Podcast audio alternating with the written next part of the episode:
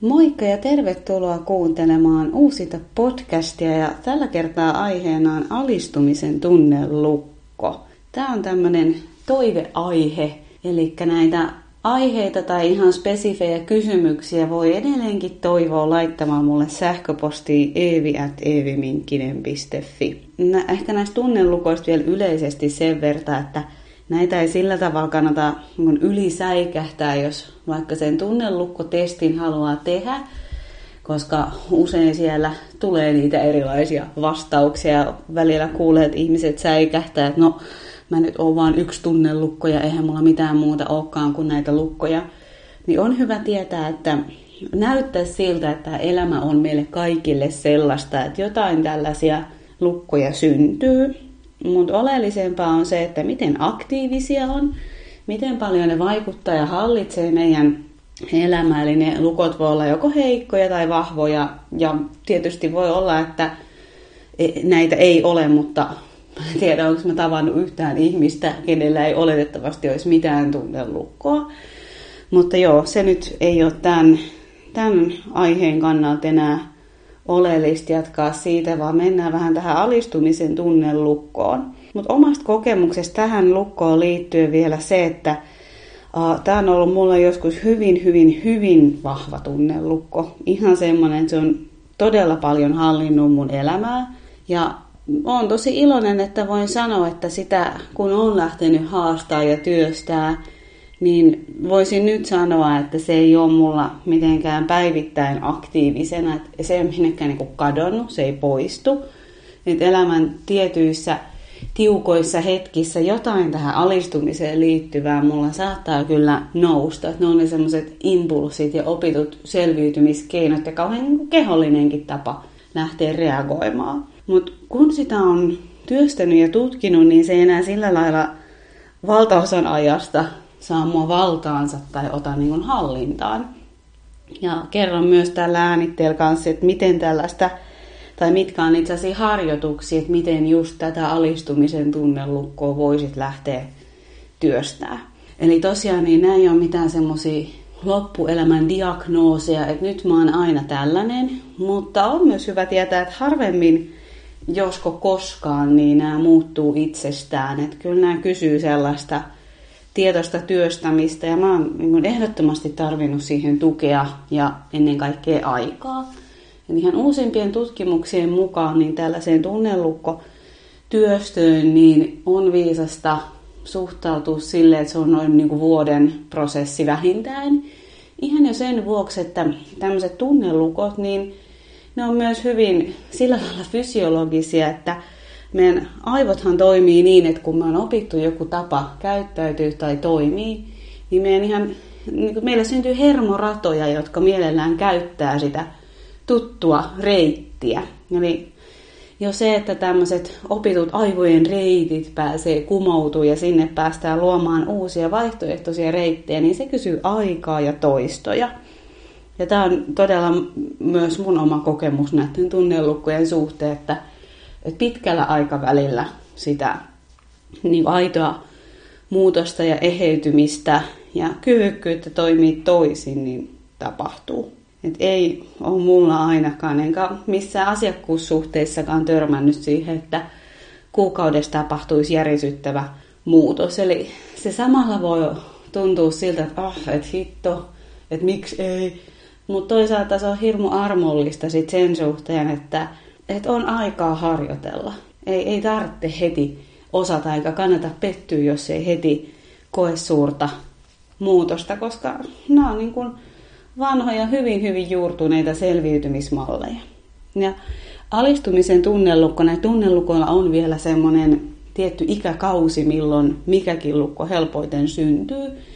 Nämä alistumisen tunnelukot syntyy usein aika varhaisessa niin kuin lapsuudessa. Voi toki syntyä myöhemminkin aikuisella nuoruusiällä, mutta tämä on semmoinen, joka usein siellä ensimmäisten elinvuosien aikana jo pääsee syntymään. Niin, tota, puhutaan vaikka hetki siitä, että miten nämä, tai miten just tämä alistumisen tunnelukko pääsee sieltä sitten muodostumaan, niin se tarvitsee usein alleen niitä kokemuksia siitä, että on mitätöity, on vähätelty ja on käytetty jotenkin niin kuin valtaa väärin. On ehkä syyllistetty ilman syytä, on osoiteltu, on, on niin kuin alistettu. Ja alistamisessa, varsinkin jos sitä niin kuin lapsena kokee, niin lapsellahan ei ole voimaa jotenkin niin kuin asettua sitä vastaan. Ja tässä kohtaa tulee myös usein se, että kukaan ei ole puolustanut. Että se alistuminen tai alistaminen on jotenkin niin kuin hyväksytty siellä, siellä ympäristössä, että tällaista, tällaista saa tapahtua. Ja lapsi ei itse osaa itseään puolustaa, silloin ei ole muuta keinoa oikeastaan kuin alistua. Ja uh, se, mitä sitten käy, kun on tälleen alistettu joko niin kuin henkisesti tai ihan myös fyysisesti, niin ihminen omaksuu sen tavan kohdella itse itseään, miten häntä on kohdeltu, eli alkaa alistamaan itseään.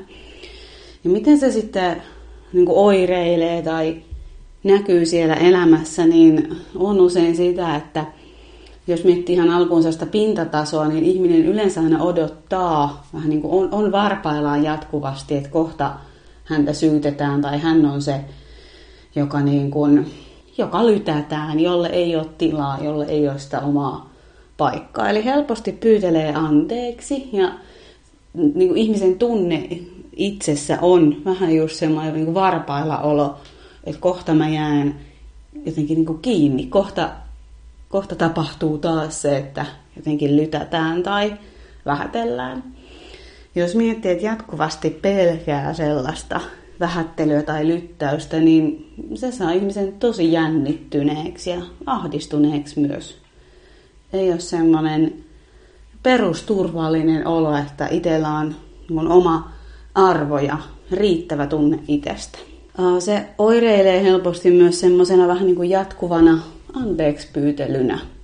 Et varmuudenkin vuoksi, että anteeksi, anteeksi, anteeksi, että voi hitsi ja niin kuin naisille varsinkin ehkä semmoinen tapa, että pyytelee todella anteeksi asioista, mihin ei voi millään tavalla vaikuttaa tai mitkään millään tavalla edes omalla vastuulla. Se vaikuttaa myös elämään silleen, että ei oikein osaa olla itsensä puolella tilanteissa, joissa joku muu saattaa sekä napakastikin vetää rajan, niin ei, ei niin kuin oikein osaa tehdä sitä, ei osaa olla itsensä puolella, koska siellä on se syvä kokemus siitä, että, että en voi, se ei ole turvallista pitää puolia. Tähän liittyy usein myös tunteiden tukahduttamista ja helposti myös sellaista passiivis-aggressiivisuutta, että jos on alistettu, niin viha on pitänyt niellä, mutta vihahan ei nielemällä silleen katoa. Ja kun sitä ei ole ollut tervettä kanavaa purkaa ulos, niin se usein kääntyy sitten joko sisäänpäin tai sitten on sellaista hiljasta passiivis-aggressiivista vihaa. Sitten tämä voi oireilla sellaisena, että yrittää kantaa vastuuta tosiaan asioista, joita ei kykene mitenkään hallitsemaan. Voi olla, että ottaa vastuulleen toisten tunteita, tekoja, ajatuksia, syyllistää itseään niin kuin vähän kaikesta – Esimerkiksi itse, niin kun, jos miettii tästä näinkin hölmöä esimerkkiä, että joka ei ehkä niin suoraan liity tähän alistumiseen, mutta siihen, että yrittää ottaa vastuuta asioista, joihin ei voi edes vaikuttaa, niin mä muistan mun omissa häissä, juhlissa siis, joissa, joiden oli tavallaan tarkoitus olla minun juhlat, niin mä olin hirmu huolissaan siitä, että miten mun kaverit viihtyy, onko siellä, onko siellä niinku tarpeeksi kivaa ja onko heillä hyvä olla. Ja on jotenkin hirmu niin suorastaan hädissäni siitä, että apua, jos niitä ei ole kivaa, että se on mun vika, että mun tyhmät juhlat ja ei ole tarpeeksi ohjelmaa, sekin on mun syy, että jotenkin taas, että enhän minä aikuinen ihminen voi olla vastuussa muiden viihtymisestä sillä lailla. Että semmoinen tsekki, että hetkinen, onko tämä nyt edes mun asia? Ja missään tapauksessa mun ystävät eikä kukaan muukaan mua siellä siis alistanut millään tavalla, mutta vaan se on niin totuttu tapa olla, että se tulvii sitten helposti vähän niin kuin kaikkialle. Ja vielä semmoinen keino tai tapa, että miten tämä sitten oireilee, niin on just se syyllistyminen vähän kaikesta. Ja se, miten me sitten ehkä koitetaan kompensoida tätä, niin on helposti semmoinen suorittaminen ja miellyttäminen. Yritys luonnostaankin välttää sitä alistumisen tunnetta. Ja usein tämmöinen alistuva ihminen niin ei kauhean rohkeasti uskalla ottaa sellaista omaa tilaa, välttää mielellään konflikteja, ei helposti vedä sitä omaa rajaa tai ilmaise niitä omia tarpeita, koska niistä usein juuri on tullut aiemmin vähän niin kuin semmoinen raipan isku, että se ei ole turvallista olla tarvitseva, ei ole turvallista ottaa omaa tilaa.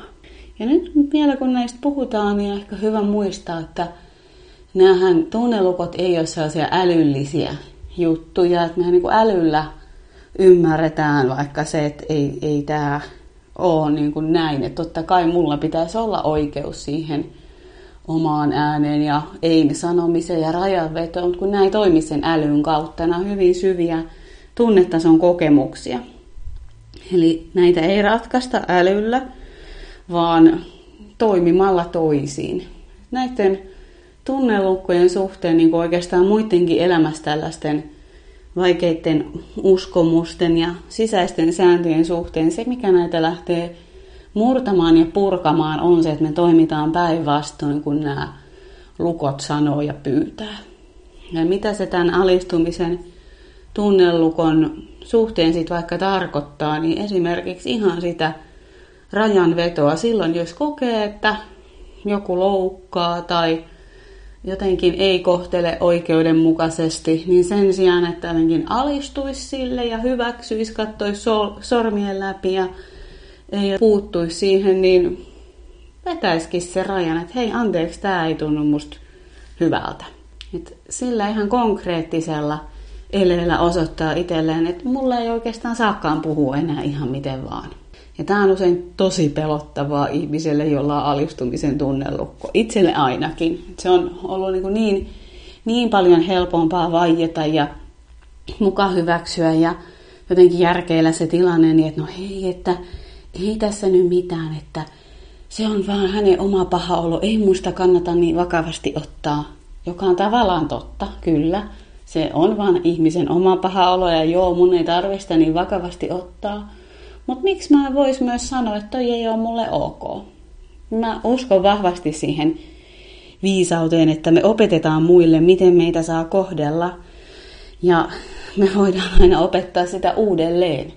Siinä hyvin helposti käy sillä lailla, että jos on vaikka tämä alistumisen tunnelukko, niin ihmiset ympärillä on jotenkin tottunut siihen, että no et hei, ei hän niin vedä niitä rajoja tai pyydä tarpeitaan tai niin sano, jos joku on epäasiallista. Niin se voi olla tosi iso juttu oikeasti vetää se konkreettinen raja, että toi ei ole ok. Ja nämä hetket on itselle ollut tosi pelottavia, mutta niihin, tai niiden jälkeen on varsinkin tullut tosi voimaantunut tunne siitä, että hei ihan totta, että ei mulle tarvitse puhua noin, ei ihmisin ole sillä lailla oikeutta kommentoida musta tietynlaisia asioita, jotka on niin ilkeitä, että ei mun tarvi aina katsoa sormien läpi sellaista, että se sattuu ja mä voin olla siinä itteni puolella. Mitä muita harjoituksia tähän alistumisen tunnelukkoon sitten niin kuin, tai miten sitä voi lähteä työstämään, niin yksi on myös niiden omien tarpeiden ilmaisu ja elämässä vähän semmoinen suurempi katsaus, että miten tämä alistuminen on saanut mut toimii. Mitä asioita mä ehkä teen tämän vuoksi, mitä mä ehkä voisin lakata tekemästä. Miten mä ehkä niin koitan välttää sellaista oman tilan ottamista. Koska tähän usein liittyy sellaista hyvittelyä ja halua miellyttää ja välttää sellaista konfliktia, niin usein ihmiset ylitekee asioita varsinkin toisille. Et tulee mieleen just, että vaikka jossain parisuhteessa, jossa on tämmöinen toinen enempi alistuu ja toinen sitten hyötyy siitä.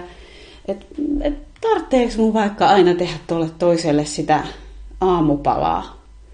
Eikä sillä, että siis aamupalan tekeminen toiselle olla aivan ihana asia, mutta mistä käsin mä teen sitä? Teenkö mä sitä siitä käsin, että mä oikeasti pelkään, että jos mä en tee, että sit mä en riitä tai kelpaa tai jotain.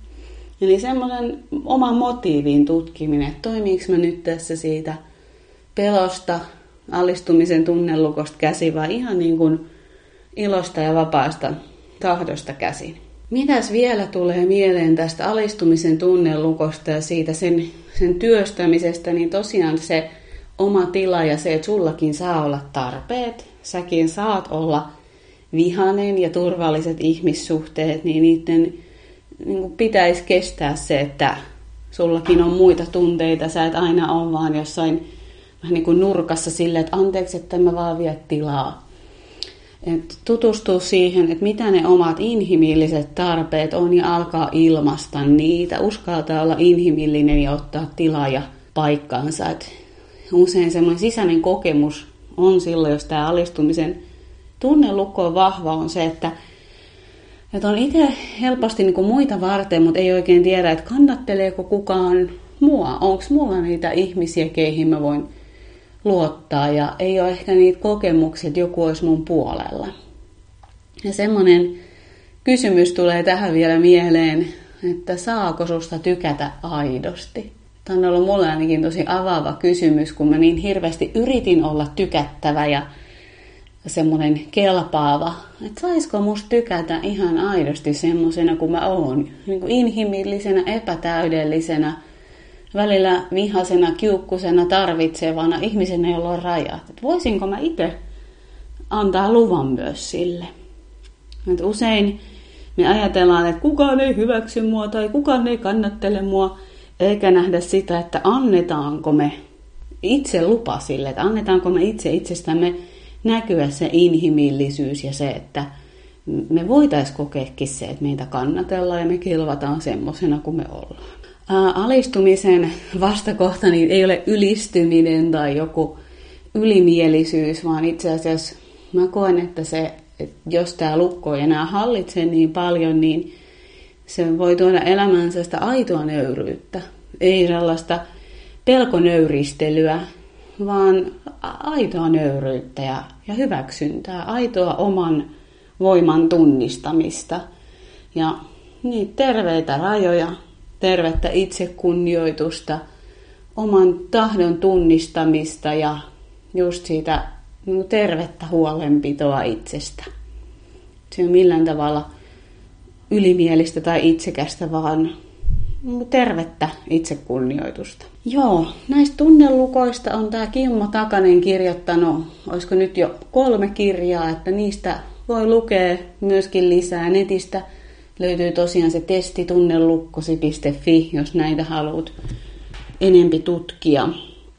Tämä oli tämmöinen pieni tiivistelmä tästä alistumisen tunnelukosta, että jos tätä tunnistat, niin kannustan sinua tutkia tosiaan niitä omia tarpeita, omia rajoja ja jos huomaat sitä tunnetta, että vähän niin kuin pitäisi hiippailla varuillaan, niin miten sä voisit siinä kohtaa havaita sen ja vaikka vähän suoristaa selkää ja hengittää syvää ja ihan niin kuin sanoo itsellensä, että ei ole mitään hätää.